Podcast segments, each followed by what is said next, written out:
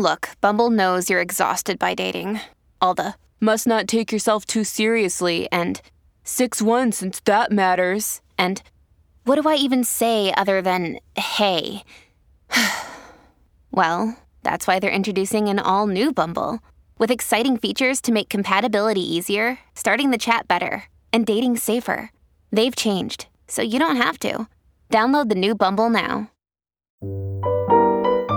It's very difficult to keep the line between the past and the present. You believe that someone out of the past can enter and take possession of a living being. We may be through with the past, but the past is not through with us.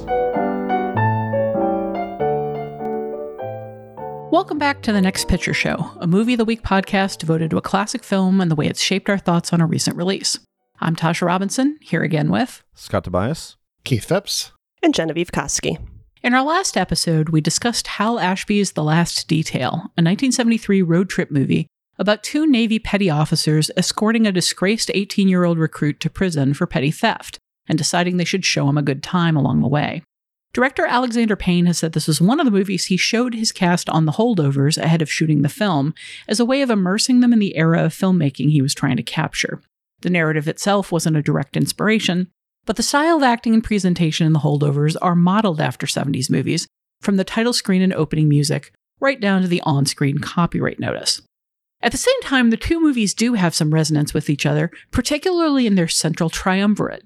Two older adults, one black, one white, and a troubled teenager they wind up trying to help and support without necessarily parenting him. In this case, the trio is stuffy prep school teacher Paul Hunham, played by Paul Giamatti, school cook Mary Lamb, played by Divine Joy Randolph, and Angus Tully, played by Dominic Sessa. In 1970s New England, Angus is one of a small handful of holdovers, the kids expected to stay at their boarding school over Christmas break. Hunham, who doesn't have anyone to celebrate with, agrees to preside over the school and the holdovers during the break while everyone else leaves. Mary, whose adult son has just died in military service in the Vietnam War, similarly stays behind to cook for the remnants. The three of them form an unlikely group who do manage to bond in some ways, and in other ways that are crucial to the story, fail to bond. We'll get into it after this break.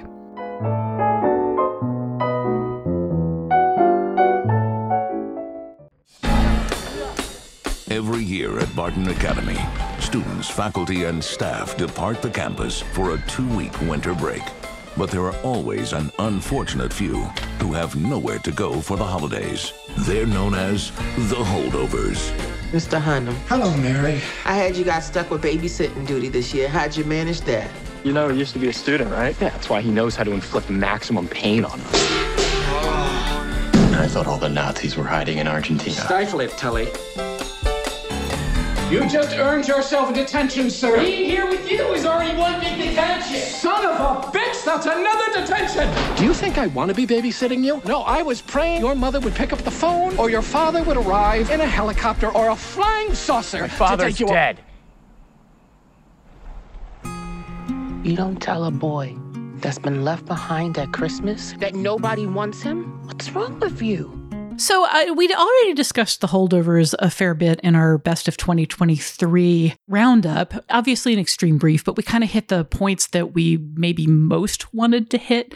What do you all want to talk about in relation to this movie? I'm pretty curious. We didn't necessarily dig a ton into what it gets from the 70s visual styling, you know, whether that's important thematically or, you know, just like a fun little visual conceit, like what exactly Alexander Payne is doing with all of that. Is that a place to start? I think it's worth starting there because that could have been too cute. I chuckled when I saw the retro Focus Features logo from the 1970s Focus Features that never existed. Mm-hmm. But I mean, it suits the setting, but I think it also suits the way the story is told. I know Scott's kind of spoken this of a reminder of, you know, this used to be movies. You know, your movies like, you know, not all of them were as good as The Holdovers, which I liked a lot, or The Last Detail, but, you know, you used to get these movies about people learning about each other and doing things, you know, more than you do now. So it's refreshing. You know, this played art houses when it, in the era that it's set, it would have played more widely, like Little Big Man does when they go see that. Yeah. I mean, I saw this movie, the first time I saw this movie, I saw it here at the Music Box in Chicago during a well-attended, but certainly not packed matinee. And, you know, the Music Box Theater has been around forever. It's not any kind of newfangled multiplex, but you know, you kind of enter a movie theater like that with a crowd like that, watching a film like this, and it feels like kind of a time machine, because it's so much like Payne's vision of what it would be like to make a movie in the 70s, just, you know, as if he were making a movie at the time and playing to an audience at the time and expecting, you know, an audience of today to respond to it. And they did. I mean, this film got, you know, the screening I went to, there was, you know, polite applause, warm applause at the end of the film from a, you know, not a massive matinee crowd, just a lot of, you know, people who really enjoyed it. And it's a film that is you know, it was the one film I think last year that I recommended to everybody in my family when they were looking for things to see. What of the awards movies should they see? You know, what should we go to see over Christmas break, etc. It was always The Holdovers, because I felt really confident that it would be a film that, you know, a wide audience would get a lot out of. And I think there's something so satisfying about that. It's so satisfying about this movie. It's kind of accessibility. It's emotional generosity, you know, while also kind of being, you know, subtle and artful in the ways that it needs to be. Yeah, I wasn't on the Best of the Year podcast, but I was on an episode where we talked about this for Your Next Picture Show back when it like was first in theaters, I think in October or something. I don't even remember what episode it was on, but I talked about it for Your Next Picture Show because at that point, I think Scott and I were the only ones who had seen it. And I talked about taking my mom to see it and how much she loved it. And it like kind of had a similar experience afterwards of it just being such like a recommendable film to pretty much a crowd pleaser, you know, and that has certainly borne out in its all the attention and nominations it's gotten since. But the thing I really wanted to bring up in this discussion was a particular quote that Paul Hunham says during the trip to Boston when they're in the museum and talking about history, because, you know, he is a history teacher. And I truly think I might have to redo the opening to this podcast where we have a bunch of movie quotes sprinkled in to include this quote, which I am now going to read in full because it's so good. And it's like probably my favorite part, or at least the part of the movie that stuck with me the most. He says, "There's nothing new in human experience, Mr. Tully. Each generation thinks it invented debauchery or suffering or rebellion, but man's every impulse and appetite from the disgusting to the sublime is on display right here all around you. So before you dismiss something as boring or irrelevant, remember, if you truly want to understand the present or yourself, you must begin in the past. You see, history is not simply the study of the past. It is an explanation of the present." That is like the thesis statement of this podcast. So I'm very glad we're finally discussing it. But to kind of go back to the question that we started with, you know, why this movie is set in the past and why it looks the way it does is like, it is a living, breathing reminder that like, this is what movies used to be like, and it's what they can be now. They still can be this, you know, and people can still enjoy it, and it can still get awards attention and box office, and, you know, and it can feel vital, even though everything else about this industry tells us that like, this is not the kind of movie that audiences want, but it is, you know, and the fact that it is framed as the type of movies that audiences used to go see without a second thought, I think really makes that poignant and exciting. You know, leaving aside sort of the significance of the what audiences want question, I'm really glad you called out that quote, Genevieve, because now I'm examining it with more distance from the film. I think in context in the movie when I was watching it, I took that to be much more Paul Hunham talking about his field and about the art in front of him and Angus, but also about why he teaches what he teaches and why it's important to him. And I think all that's true, but in retrospect, given some of the things that we discover about him later in the film, he's kind of talking about himself as well. And he's talking about how Angus can learn from Paul's kind of juvenile rebellion, you know, from his troubled youth stage, which Angus is going through like right in front of him, and where all of that can lead and how much it can affect your life. I don't know that I saw in the moment how much he's kind of holding himself up, you know, not as a positive example of how to frame and understand history and use it as a teaching tool, but as a negative example that's basically don't turn out like me, kid. Curl your toes. One of the things that maybe stands out for me as I'm looking back at this movie and just kind of like the endless ways to analyze it is how our little central trio, there are so many different ways that they split up into pairs that exclude the other two, you know? Two of them are adults and one of them is a kid. Two of them are kind of, you know, settled in their life in a lot of ways and have a lot of the important decisions in their life behind them. One of them very clearly has a very important decision or two ahead of him. Two of them are white. Two of them are men. One of them is not either of these things. Two of them are not parents, and one of them is. There's just, you know, two of them are peers working at the same organization, and one of them is a client of that organization. They're just all of these different little ways that they group up into two people together and one outsider.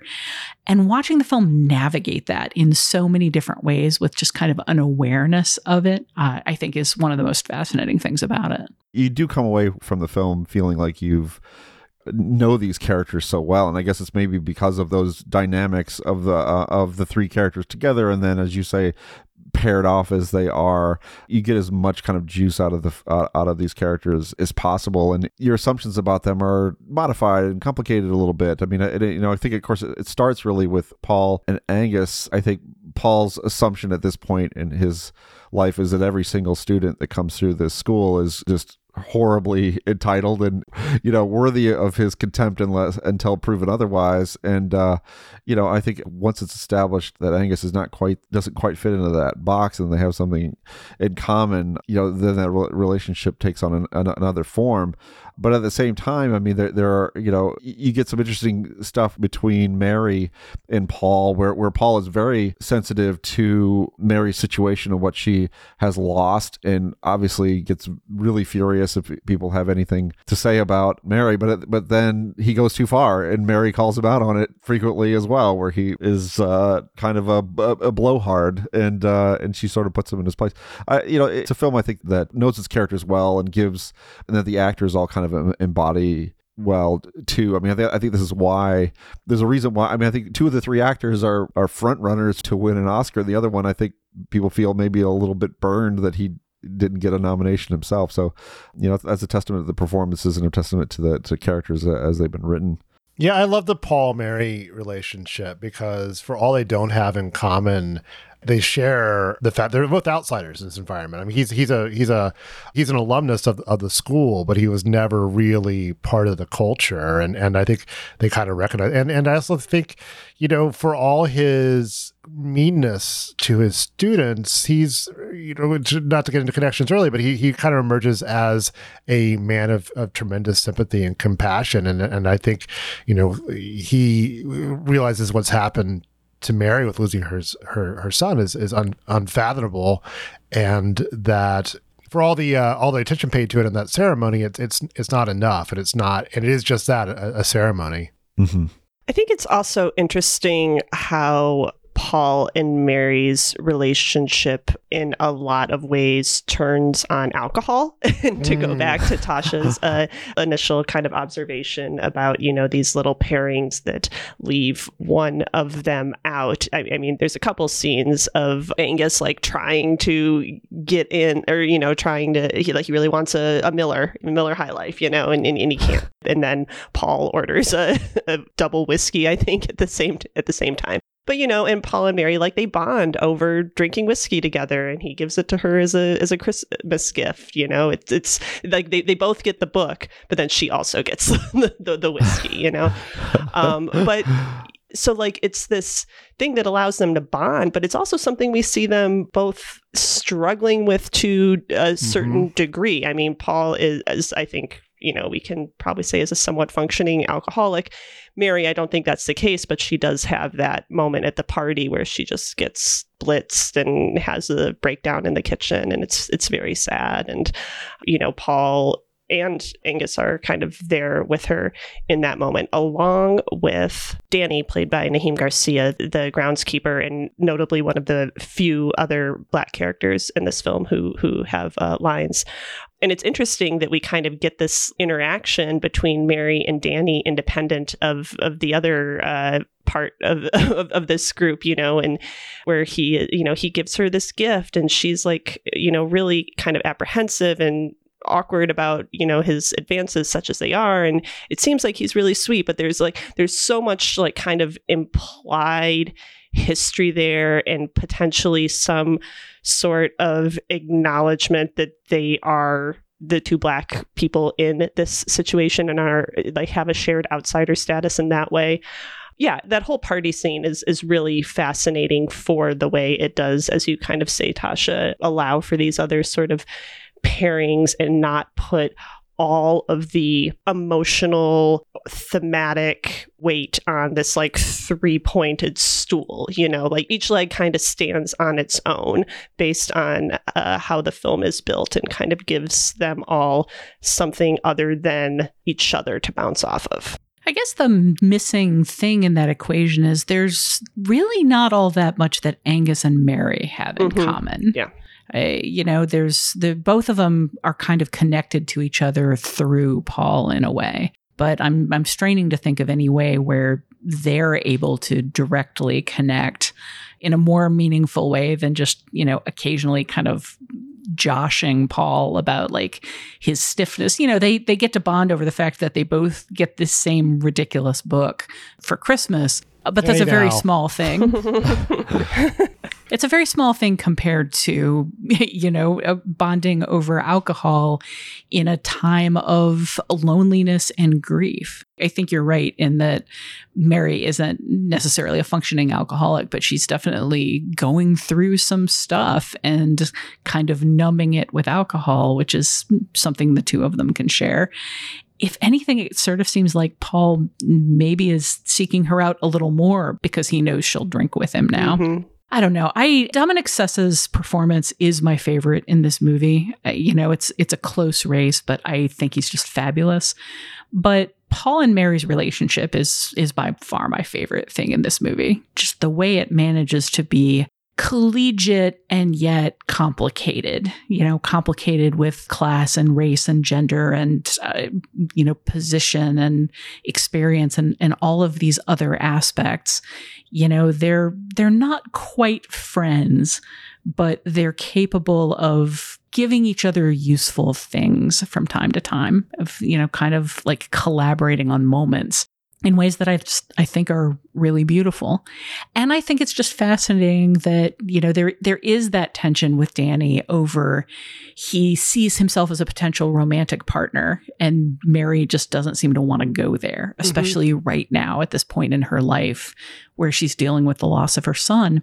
But with Paul, there's no romantic tension. There's no implication that he wants that kind of partnership any more than she does.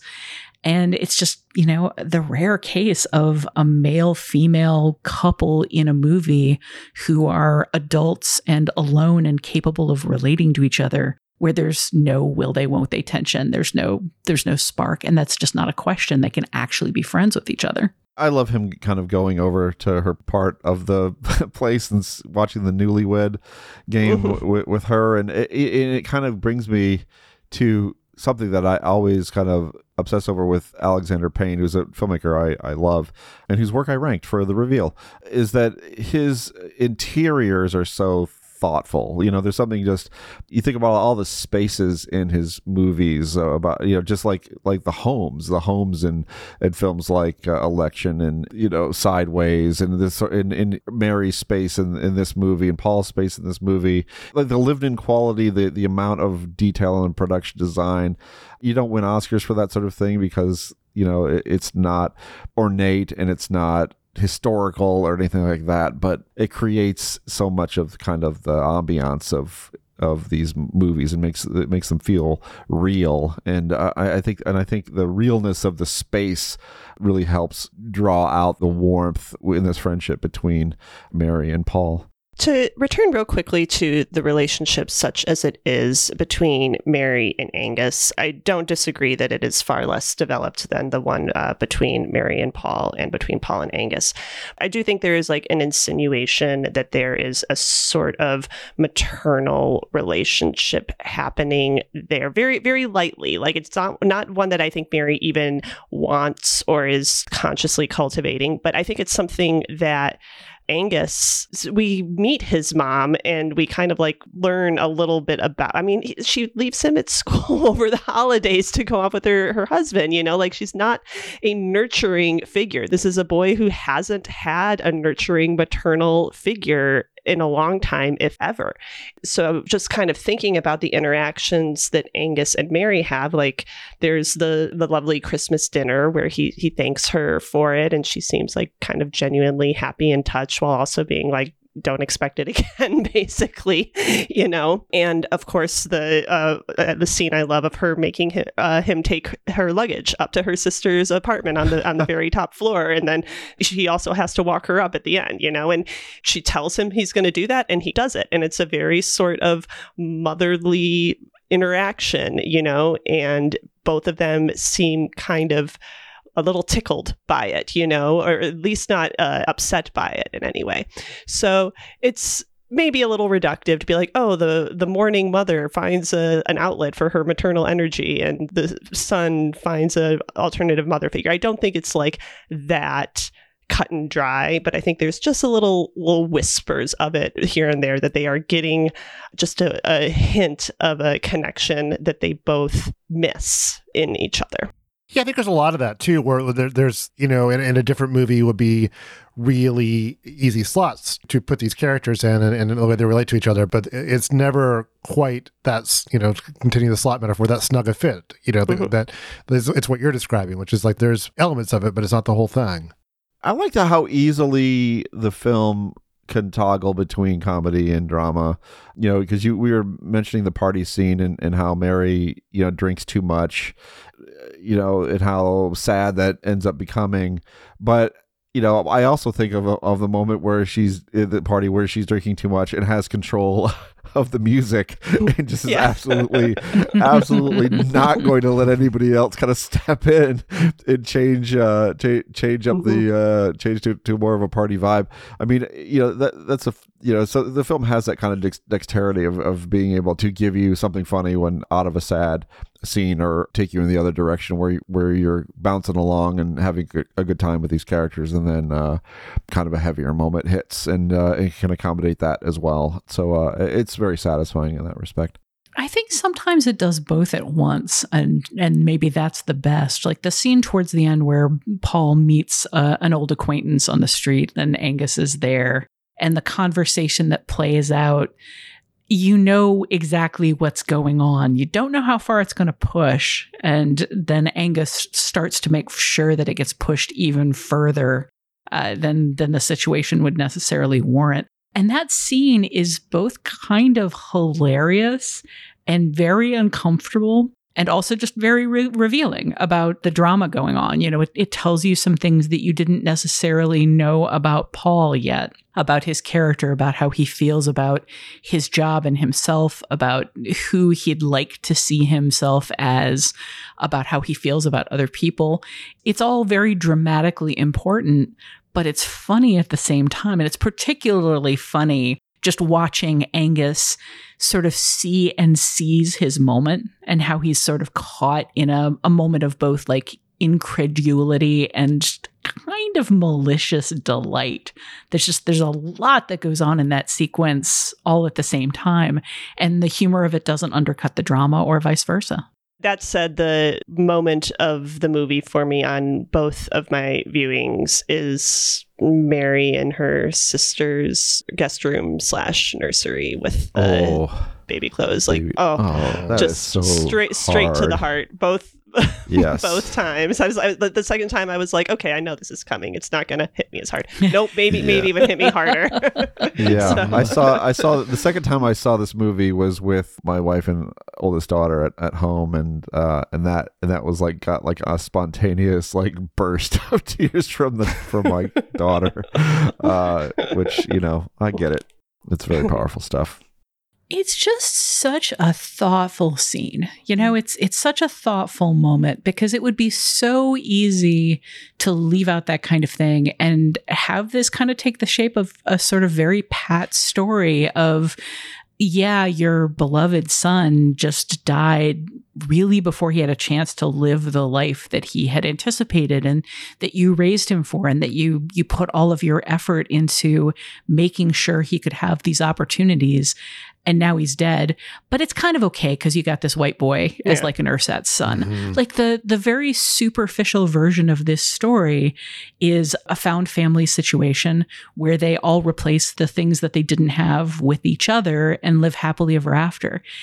And for me, that scene with her sister is kind of acknowledging that there are some things that she just can't get from found family, from a privileged white boy who still has a lot of growing to do. And this like still kind of like stuffy older white professor, like there are things she needs to go to family for. And in the same kind of way, you know, Angus may get a little bit of like replacement father energy from Paul or mother energy from Mary, but it doesn't fix his issues. It just kind of gives him a little bit more of a path forward than he might have had otherwise. And I think acknowledging we can't get everything we want from one other person or from like one meaningful encounter is something cinema doesn't do all that often, you know, because it wants its neat little narratives.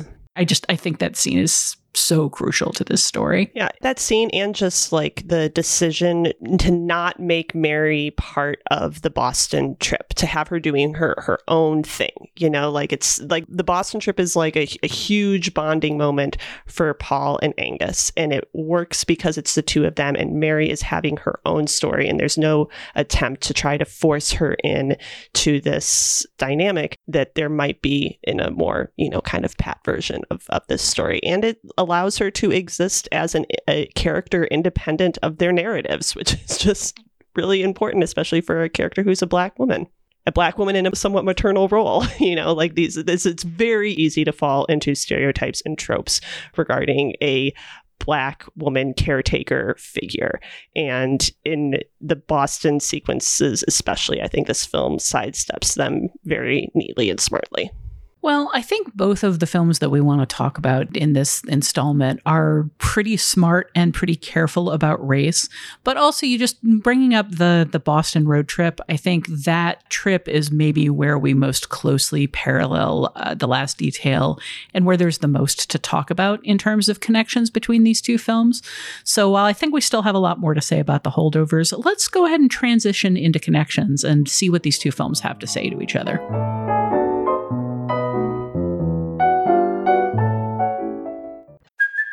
Hey, it's Kaylee Cuoco for Priceline. Ready to go to your happy place for a happy price? Well, why didn't you say so? Just download the Priceline app right now and save up to 60% on hotels. So whether it's Cousin Kevin's Kazoo Concert in Kansas City, go Kevin, or Becky's Bachelorette Bash in Bermuda, you never have to miss a trip ever again. So download the Priceline app today. Your savings are waiting. Go to your happy place for a happy price. Go to your happy price, Priceline.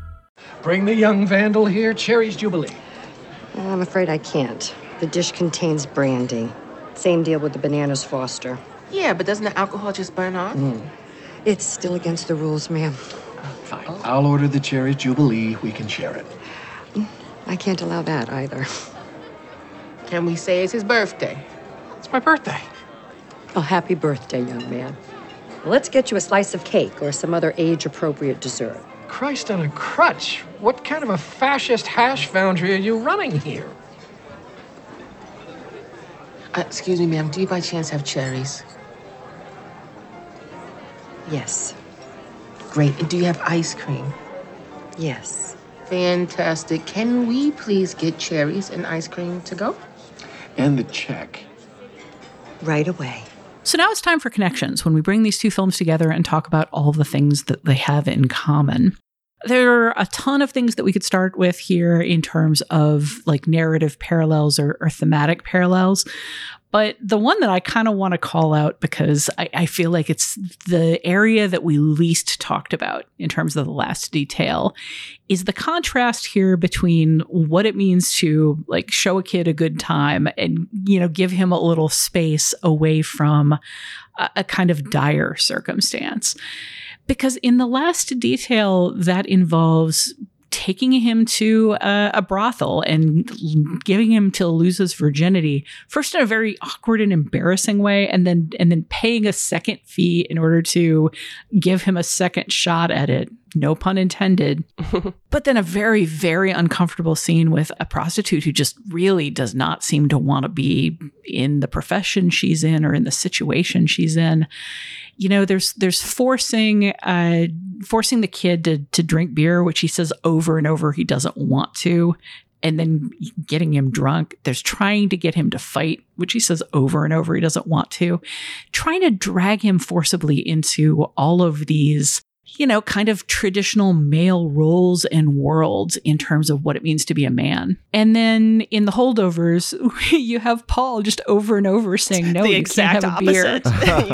You can't have a beer. I'm taking you away from this girl that you're hitting it off with in the party. Does he stop him from fighting? I'm sure he stops him from fighting at some point. Yeah, he stops with the pinball guys. Of course. Not really fighting. Oh, yes, but, exactly. Yeah. Like every single point, it's the exact inverse. So he is not showing the kid a good time. He takes him to an art museum. Yeah. I don't know what you're talking about. But yeah, the contrast there between here is a series of rituals that you as an 18-year-old boy must step through in order to be a man, and especially to be a Navy man, versus let's go to an art museum and I'm going to tell you about the importance of history in your life.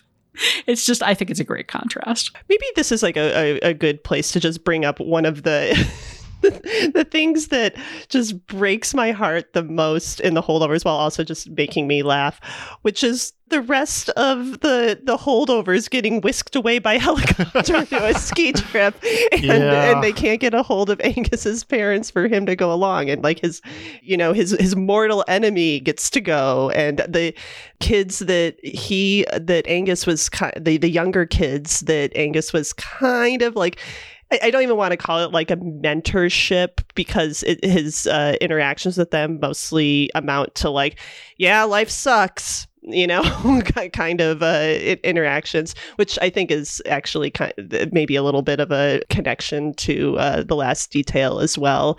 Like thinking of the moment when Teddy, Angus's enemy, chucks the kid's glove, the Mormon kid's glove, and all he has to say is, "Twisted fucker, orphaned that glove on purpose. Left you with one so the loss would sting that much more."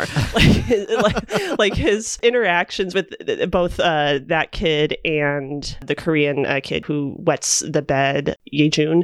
Mm-hmm. His version of comforting them is very like, yeah, life sucks and then you die, kind of, which is feels kind of gets echoed back to him in his interactions with Paul. But also, like I said, kind of feels a little reminiscent of the way that Billy talks about what's facing Meadows in prison, and just like how bad it's going to be for him. And there's like an acknowledgement that life sucks coming from all these older characters to the younger characters they're talking to.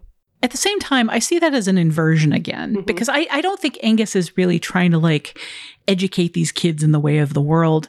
He's having a bad time, and he's kind of trying to drag everybody else into the same cranky, like everything is bad mindset that he's in. Mm-hmm. Whereas Billy in particular, like he sees how bad things are likely to get for Meadows, and he's kind of trying to drag everybody into a good time. He's mm-hmm. kind of trying to do the celebratory, yeah, but let's not think about that. Like tonight, let's drink and get laid and pick a fight with some Marines by saying something rude about buttons and hats. You know, he's trying to force everybody to have a good time, where Angus is trying to kind of force everybody to have a bad time. Yeah, totally. Because he's having a really bad time. Yeah. I think the other Shore Patrol doesn't want to have a bad time, and kind of wants to try to, or seeking escape from the bad times it could be having. Whereas, yeah, Angus is not that kid. But it's interesting to think about, like, the whole mentor factor with Paul. You know, I think about it as like a parent. I'm just like, what do you show them a good time, and what is your responsibility to actually show them how the world works, you know, and make them more prepared to fend for themselves, because even though both Meadows and Angus are, you know, they're not that far apart in age. I mean, there's a certain lack of worldliness to them, and things that the older characters have to teach them or think that they have to teach them, and they do them, and they do it in their own way, and they both have some flexibility. I mean, you know, there are times when, you know, when Billy seems to be hazing Meadows and pushing him, but there are other times when he shows him some compassion, and then that happens as well with Paul and Angus, where Paul feels a real kinship with Angus, understands that this is not the kind of kid that he typically has to deal with at this school, a kid who isn't your sort of typical privileged snot. There's something more to him than that, and so that softens things up a bit, and makes him feel, you know, more parentally inclined, I guess, warmer towards him. I find it amusing that in both of these movies there are, like, official funds set aside that are being used for these two trips. You know, there is, of course, the per diem in The Last Detail, and then there is sort of the field trip enrichment fund that Paul taps for the Boston trip. And I find it amusing that in both cases, these supervisor figures are kind of misusing official funds in order to show their delinquents a good time.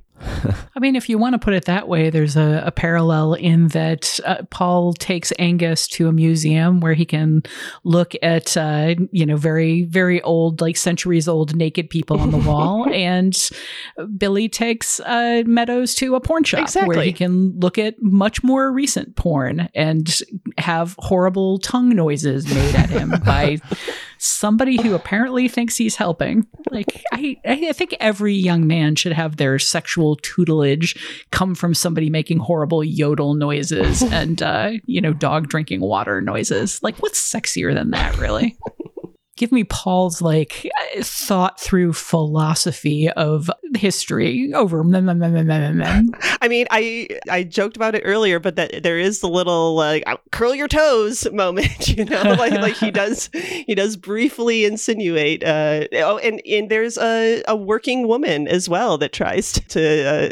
This is basically the same movie, guys. You know, which sex worker is sadder? Well, one is definitely colder. Yeah. So that would make me sad, which maybe we can briefly talk about the winteriness of both of these movies to ping off that. It's obviously, you know, a big part of the look of both of these movies, but it's amusing to me that The Holdovers, like, I know that it's going to forever be one of those not a Christmas movies, just because of when it is set and sort of the ongoing desire to have, like, sort of not overtly Christmas movies to watch at Christmas. And, you know, the kind that end up on Vulture's best Christmas movies list. Is that what you're talking about? Yeah, perhaps. Yes, exactly that kind. This is the new Die Hard is what I'm saying. Movies have so much in common. Why didn't we pair those two? Yeah. But so even though it is obviously in the dead of winter, and it is a very cold movie in a lot of ways, its Christmas time frame does add sort of a layer of warmth to it. Of course, there's the Christmas party and the interiors that Scott was talking about. They do feel a little more snug than The Last Detail, which just feels like every scene just, like, made me, like, want to curl up in a blanket. I was, like, cold and it felt, like, uncomfortable, you know, and it's, well, maybe not every scene, but a lot of it. So it felt more overtly wintry. And of course, this is all just so I can talk about my favorite cut in the film.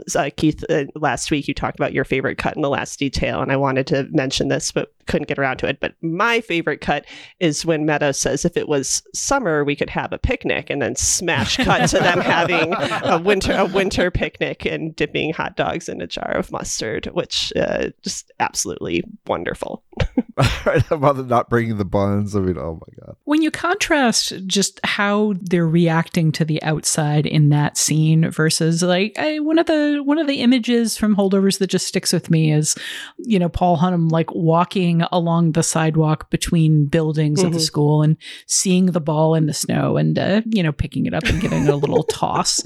You know, it's not like he's a sporty man out on a sporty adventure, but you don't feel the cold in that sequence. Like you just kind of feel like snow is beautiful and gives everything kind of a different look and feel. Whereas that picnic, quote unquote, where nobody seems to be having any fun really, I suppose dipping a hot dog in mustard and saying, hey, it's not bad isn't the worst, but they're just, you can feel the chilblains forming. It's such a shivery scene.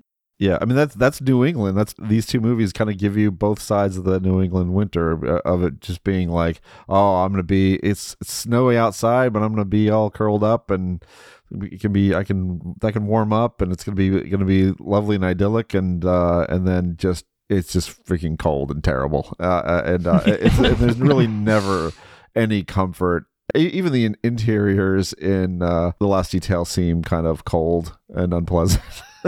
So there's not a whole lot of break for these guys, and they're often outside looking in too. You know, there's an opportunity they have in where they scope out a restaurant from the outside and just kind of, and they just can't. Can't make a decision. You know, no booths, etc. So they're just, but they have no other real solution. So they're just standing out in the cold, shivering. You know, I think they finally do find a place, but the cheese doesn't melt. They don't have nice melty cheese on the burger. So there's another crisis to deal with. Man, the sadness of going into a diner and just getting like what looks more or less like a McDonald's burger on a plate, you know, no condiments, like no toppings, no side anything. Eventually you get a milkshake and a paper cup. That's it. No fries. I don't know. At the very least they can have fries. But that sausage sandwich was good on its own. I love that the movie just has like a scene that involves nothing but them eating a sausage sandwich and saying it's good. Like that's the scene. It's great. they look warm in that that's scene. True, they like do. They look like actually comfortable. Like they're standing like 3 feet away from the grill, so at least they're not shivering. And it's in a bun. The sausage is in a bun. Yeah, maybe that's what inspires them to seek out the hot dogs later is, you know, literally warm memories of that experience. We haven't gotten a chance really to dig into both of these scenes too much in either film, and they're so important and such a big kind of connection is that they both have side trips in which the young person goes to see their parent. You know, in the Last Detail, it's not even Meadows' initiative to go off on the side trip to visit his mother. This is Billy's idea because the kid should probably see his mom before he's put away for this long, and that ends with it with this brief but quite harrowing window into Meadows' home life. And then you have the scene in The Holdovers where Angus tries to go off on his own to visit his father, who's been institutionalized, and Paul ends up joining him. And you get that sequence, which is in its own way extremely sad and revealing of that character. And it seemed to me, you know, when we were talking about pairings for this movie, there were so many. It was kind of the obvious choice, but here I think are scenes that are really in very close connection to the point where you feel like Payne was paying particularly close attention to the Last Detail. Yeah, they're the moments when you really kind of see these characters in a full light for the first time, and like where they came from and what shaped them, and you know where the pain is too, mm-hmm. and they're both scenes of disappointment too. They both hope for more out of these visits or something different out of these visits than what they got. Yeah, and it's not just that their parents are disappointments. It's that their parents are effectively absent. Mm-hmm. And, you know, Angus's father is physically there, but he's not there, you know, both in the sense of being the parent that he wants him to be and in the sense of being the person that he remembers and is kind of trying to yearn back for. Like he's just as absent in his way as Meadows' mother is, who literally is just not physically present. But then add to that the kind of humiliation of other people seeing what that relationship is, you know, seeing the degree to which your parent has failed, you know, has let you down and is incapable of, you know, being the kind of fantasy parent you might have in mind.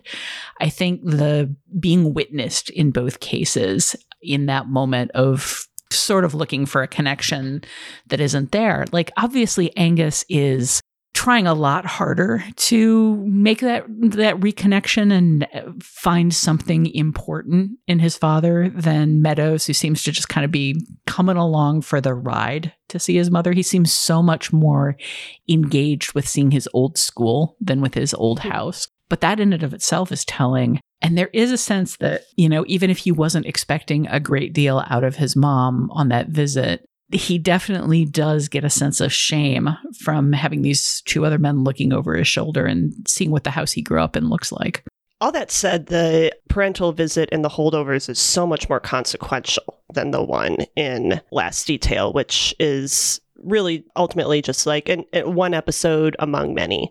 But in The Holdovers, it is what makes Paul end up losing his job and kind of, you know, enables this final sacrifice he makes for Angus. And also it cements their bond in a very, very deep way, whereas in The Last Detail, it's more just like another moment of understanding for the older men. I think that's true. I mean, that's undeniable, really, in terms of the impact on the story. I mean, that you know, you don't have the ending of The Holdovers without that scene. That kind of is. But I think even if let's say that scene didn't really lead to where it ends up leading in the end. If they got away with it. If they got away with it, you're still what you do have in both films is an important character moment where the mentor characters get a very strong glimpse into this, you know, and end up feeling a great deal of pity, I guess, and compassion for the young person that they've sort of taken under their wing. They understand something about them that they didn't know already, and that kind of ends up deepening the relationships in both movies, even if it's so brief. You know, it's not so brief in The Last Detail that you don't get kind of a lot out of it. I mean, and I think that's maybe an Ashby touch, is like, you know, the lead into it is them driving into town and him pointing out where he went to high school, and, you know, you get a sense of the neighborhood and who they'd asked to see where, you know, see where his mom might be at, and she's out for the day, and let's take one good look at the inside of this house, and that's going to tell us absolutely everything we need to know. It's almost a matter of economy that The Last Detail is able to I think do a whole lot, you know, with just a little bit. Well, speaking of doing a lot with a little bit, there's another kind of parallel between those sequences, which is in The Last Detail, Meadows walks off to talk to a neighbor to find out where his mother might have gone. And for the first time, his two escorts suddenly realize that he could have scarpered, you know, that they might be in very serious trouble if he took this opportunity, like, out of their sight to run off. In The Holdovers, Angus does, in fact, manage to get out of Paul's sight, and then does, in fact, scarper. And, like, the contrast there between, wait a minute, can we trust this guy? And then finding out that their paranoia is completely unjustified. It didn't even occur to him to run off, versus Angus spending the entire Boston trip. He wanted to do the Boston trip in order to run off and see his dad. And I think it's just very clear in retrospect, once he's done it, that he's angling the entire time for trying to slip Hunham's leash so he can run away. So, you know, once again, a case where these two movies are diametrically opposed, as opposed to doing the exact same thing, but still kind of revolving around the same concept of, you know, slipping your minder's leash in order to go do what you want. Also, just like them physically chasing their charges in The Last Detail, it happens a couple times, and it happens very memorably in The Holdovers. Oh my God! More of Paul Giamatti running. How do we not get this more of this in movies? He's just got the most hilarious gait when he runs. I know, and up the stairs and. Oh my God! Tom Cruise, and then Giamatti, and then a lot of other cinema's people. Greatest runners. Yes, yeah. Exactly. Oh my gosh, so good. The Last Detail ends, sort of inconclusively, and Tasha might even say unsatisfyingly. You get less, maybe perhaps less of an ending. Either way, you kind of get less of an ending than you expected. I kind of felt like I got more of an ending than I expected from The Holdovers. I was, halfway putting my coat on at the Christmas cheer scene, which felt like a perfectly lovely conclusion to the movie. And then I didn't realize I needed more. I really do like what happened after it. It is kind of the whole point in a way, but it feels like another sort of like, in a way, kind of a fake out, a last fake out for this film, which is kind of sets up that romance with Carrie Preston that never happened, sets up a few other things that never really developed. But what do you make about the two different ways these films end? Am I alone in thinking that it could have ended with the New Year's scene, that another movie might have just called it at a day and rolled credits at that point? You mean with the firecracker in the yes. kitchen? Okay, yes. Yeah. I was like, Christmas cheer scene, but okay, now I get it. The New Year's scene, yeah. Yeah. I feel like that definitely, if it had ended there, it definitely would have cemented this as a holiday movie, rather than a drama that takes place at the holidays. So as with The Last Detail, I appreciate that both movies left us in a less comfortable place. And I do think it's interesting to point out, Keith, that one does so by kind of stopping the story before you think it is going to end, and one does it by stopping it after you think it's going to end. That's the point I was trying to make. Yeah. It was a great point. I loved it. I agree wholeheartedly. Well, I mean, in the book version of The Holdovers, we follow Paul down the road to where he's driving, and you see him settle down in a new place. And you find out what job he gets. And then he dies. And then he dies of alcoholism. He's murdered by the Shore Patrol. There you go. I really like the way The Holdovers ends. I feel like if this was just and only a movie about people coming together, it would feel a little trite. And it's got to also be a movie about people going apart and about, at least one character learns something, and one character kind of finds what she needs most in the bosom of family, and one character has his life disrupted in a way that it may be needed. But the kind of, pregnant moment of what happens to Hunham, I think feels like a positive. It feels like this is something that's happening maybe much later in life than it should have, but he's made an important decision. And the open-endedness of where he ends doesn't bother me in the slightest. We do get our kind of cathartic moment where he and Angus square up and speak to each other and get their closure. And the openness of his ending in particular just feels like possibility, I think, in the best way. Whereas to me, the ending of Last Detail, doesn't feel like possibility for the future. It feels like a lot of options have maybe been shut down for those two, but I don't know what that leaves us with. I don't know where we go from here or what it's meant to mean. Whereas with Hunham, we don't know where he goes, and that is meaningful. That is important and significant. And, at least he's got a huge bottle of booze to sort of keep him company and sort of not. A couple of things about the ending of The Holdovers. One is that I think it kind of was the biggest laugh line in the movie for last, with his kind of parting shot to the dean. That was just penis cancer in human form. Yes, that one. It was. Oh, yes. That is a massive, wonderful, cathartic laugh. And then you get that wonderful button at the end, which is also a nod to Giamatti and Payne's other collaboration, Sideways. If you recall, in Sideways, Giamatti's character had a very precious, prized bottle in his collection that he ends up, you know, in a moment of sadness, sort of drinking in a paper cup at a fast food joint. And here, you know, here he sort of steals away with the dean's own precious liquor bottle and gives it a swig on his way out the out onto the road. And I thought that was a nice little like self homage or something. I don't know. A nice. Not only swigs, but he spits it out. He just like mouth washes it. Yeah, it's beautiful. It's defined. It's a different kind of moment, but nonetheless, wonderful stuff.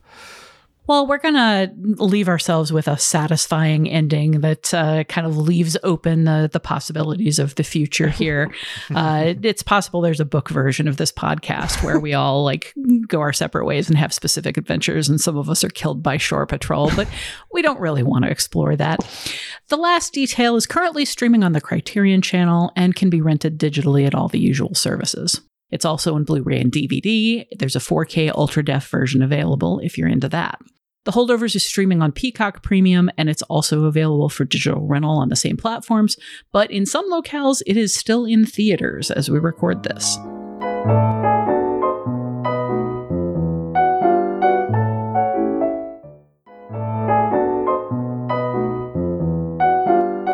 Finally, it's time to recommend a film or film-related item that complements this set of episodes. We call it Your Next Picture Show in the hopes that it'll put some interesting choices on your radar. Scott, I believe you've got one for us that I'm pretty excited to hear your take on. Yeah, I kind of wanted to stand up for what was intended to be a sequel, but I guess is now called a spiritual sequel to The Last Detail, and that is Richard Linklater's 2017 film Last Flag Flying. This is kind of Linklater in middle-aged guy form, directing what is a pretty straightforward, even at times a little bit corny, drama about three former Marines and Vietnam veterans played by Steve Carell, Bryan Cranston, and Lawrence Fishburne, who reunite after one of them loses his son in the Iraq War. It is another film about, you know, this kind of raggedy, you know, some serial comic journey that these characters take together. But at its heart, I mean, it's really about these generations of Americans who have been connected by war and by loss. There's some interesting generational resentment going on between Vietnam veterans who felt that they've been through something, and what of these young people who've been to, you know, more current wars, what have they gone through, and they get kind of a lesson in that too. It is it's Linklater very much trying to, you know, channel the spirit of Hal Ashby and that type of movie, and I think doing it pretty well. It's not as funny as The Last Detail, perhaps to its detriment, but I think it kind of was underrated and underseen at the time, and you know, it's kind of just, you know, I think it was made for Amazon, so it's kind of sitting on there now, and you know, sort of unloved. But I think if you haven't seen it and you're a fan of The Last Detail and certainly of Linklater, there's a lot to like about it. I think it's a good movie, so and obviously appropriate to this pairing of ours. So Last Flag Flying would be my recommendation. To provide a little context for Last Flag Flying in terms of it being a spiritual sequel to Last Detail, there is, in fact, a book version. The book version is a literal sequel to Last Detail. It was also written by Darryl Ponnickson. And I read an interview with him that was just pretty interesting in terms of providing context there. Like, originally, the conceit was that they were going to get Jack Nicholson and Randy Quaid to reprise their roles, but effectively the price of getting Nicholson on board would have meant, you know, blowing out the budget, like making this on a scale that wasn't really the scale that they were looking for. And so they kind of reconciled themselves to like recasting it and making these completely different characters. But the character who loses his son and is taking his body on a road trip is Meadows, effectively. Mm. And he's taking him cross country literally to go back to the Navy base where he was imprisoned. So it is meant to be the same story with the same characters 34 years later. The thing that I'm most curious about, having read up on this, is that Billy is back in the story. And I'm curious how that happens, given that he dies at the end of The Last Detail of the book. Well, you know, Rambo dies at the end of the First Blood novel, and yet he came back. Well, I mean, it also reminds me of, you know, the book that Who Framed Roger Rabbit is based on. Roger Rabbit dies in that book, and the author later wrote a sequel, and it was a sequel to the movie, not to the book. So, you know, it's possible that there's something like that going on here. But anyway. Man, if this was like a decade ago or more, God, this sounds like the makings of a Navy Club inventory. Ooh. Well, these days they've got AI writing all of their inventories, so I'm sure it'll come up with all of those connections itself. Guys, they did a cool list recently where they listed a bunch of directors' second films. I don't want to rag on her old employee. Jaws, Dan, Spielberg's third film was on the list. Dan, you got to cut all this or amplify it. Put it at the beginning of the episode, at the end of the episode. Oh, geez. Yeah. I'm looking forward to reading the book, Last Flag Flying, and I'm looking forward to watching the movie now, knowing what I know, none of which I knew when that film came out. So I was one of the people who underrated it, Scott. So I appreciate the recommendation. I'm looking forward to it.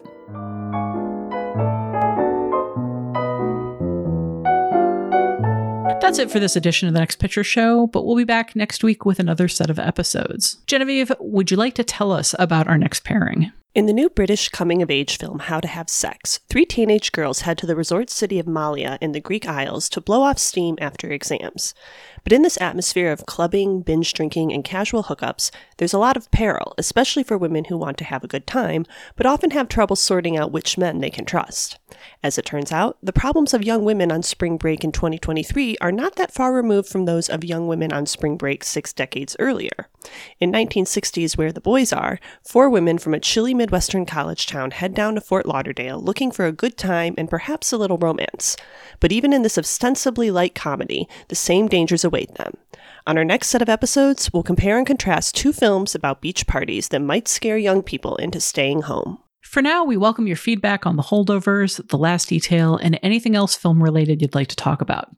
Email us at comments@thenextpictureshow.net or leave us a voicemail at 773-234-9730. Before we close out this week's episode, where can we find everyone these days?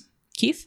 I'm a freelance writer. You can find my work at a bunch of different places like Vulture and TV Guide, sometimes The Ringer, and primarily a place called The Reveal, thereveal.substack.com, which a newsletter I co-write with my pal Scott Tobias. And I need to do a very quick plug. Sorry, guys. Vinegar Syndrome is the film restoration Blu-ray company has put out an edition of the film Red Rock West, directed by John Dahl and starring, among others, Nicolas Cage. I am one of the essayists in this book, along with Jordan Serres and Justin La Liberty, and it's a really nice package. They did a really nice job with this film, and which has been out of circulation for a long time.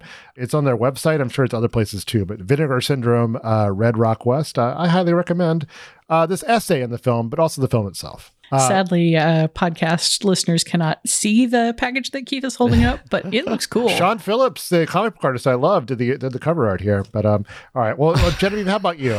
Well, exciting news. As of about 30 seconds ago, I am back to logging my films I watched this year on Letterboxd. So I'm still not writing anything about them. I'm taking baby steps, but I'm now logging on Letterboxd. You know, we'll see. But other social media platforms where I am kind of hanging out but not doing anything include the service formerly known as Twitter, Blue Sky, and Instagram. All of which you can find me doing nothing under the handle Genevieve Koski. I mean, people who don't clutter up my social media feeds with, you know, stuff like posts and reposts are kind of the best people to follow on social media. I'm a great follow. I give you nothing. Go girl, give them nothing. That's my social media strategy. And when I'm not doing that, I am the TV editor at Vulture. Scott, how about you? So I'm on Twitter at Scott_Tobias, Blue Sky at Scott Tobias without an underscore. I still haven't done anything on TikTok yet, but maybe one day. As far as my work goes, The Reveal is the main outlet, of course. Thereveal.substack.com. If you go through that, you will find, among other things, a ranked list of Alexander Payne movies by me. So you can check that out. I did a rank list of Hal Ashby movies for Vulture. If you want to look for that too, you can have like a little reunion. Well, I had a rank list of Richard Linklater films, in which Last Flag Flying, that's on Vulture as well. Wow. I outrank you, Keith. So you can find, of course, I mentioned Vulture and New York Times, Guardian, other fine outlets. So, Tasha, how about you? Well, I'm not in the New York Times and I'm not on Vulture, but you can find me over at Polygon.com, where I am the film and streaming editor. I am on Blue Sky and I'm active there as Tasha Robinson. I'm on Goodreads. I'm on Letterboxd. I might even be on Instagram these days, though. I'm pulling a Genevieve and just quietly ghosting along, looking at other people's stuff. Tasha, you can finally follow my dogs. I could not find your dogs. I followed you on Instagram. I could not find your dog's account. Maybe you should remind us, Genevieve, of... I'll have Birdie message you. I'll have Ladybird the Horgie message you. But what about our listeners? They want to see your dogs. Your dogs are cute. They are. It's Ladybird the Horgie. There we go. Are there a bunch of underscores in that? Nope. That's why I couldn't find it. All right. Ladybird the Horgie it is. Stay updated on the Next Picture Show at nextpictureshow.net, on Twitter at nextpicturepod, and on Blue Sky at The Next Picture Show. Get bonus content and open discussion at patreon.com/nextpictureshow. As always, we appreciate your rating and reviews on Apple Podcasts, Spotify, wherever you listen to the show. We want to hear from you. Thanks to Dan the Bake Jakes for his assistance in producing this podcast.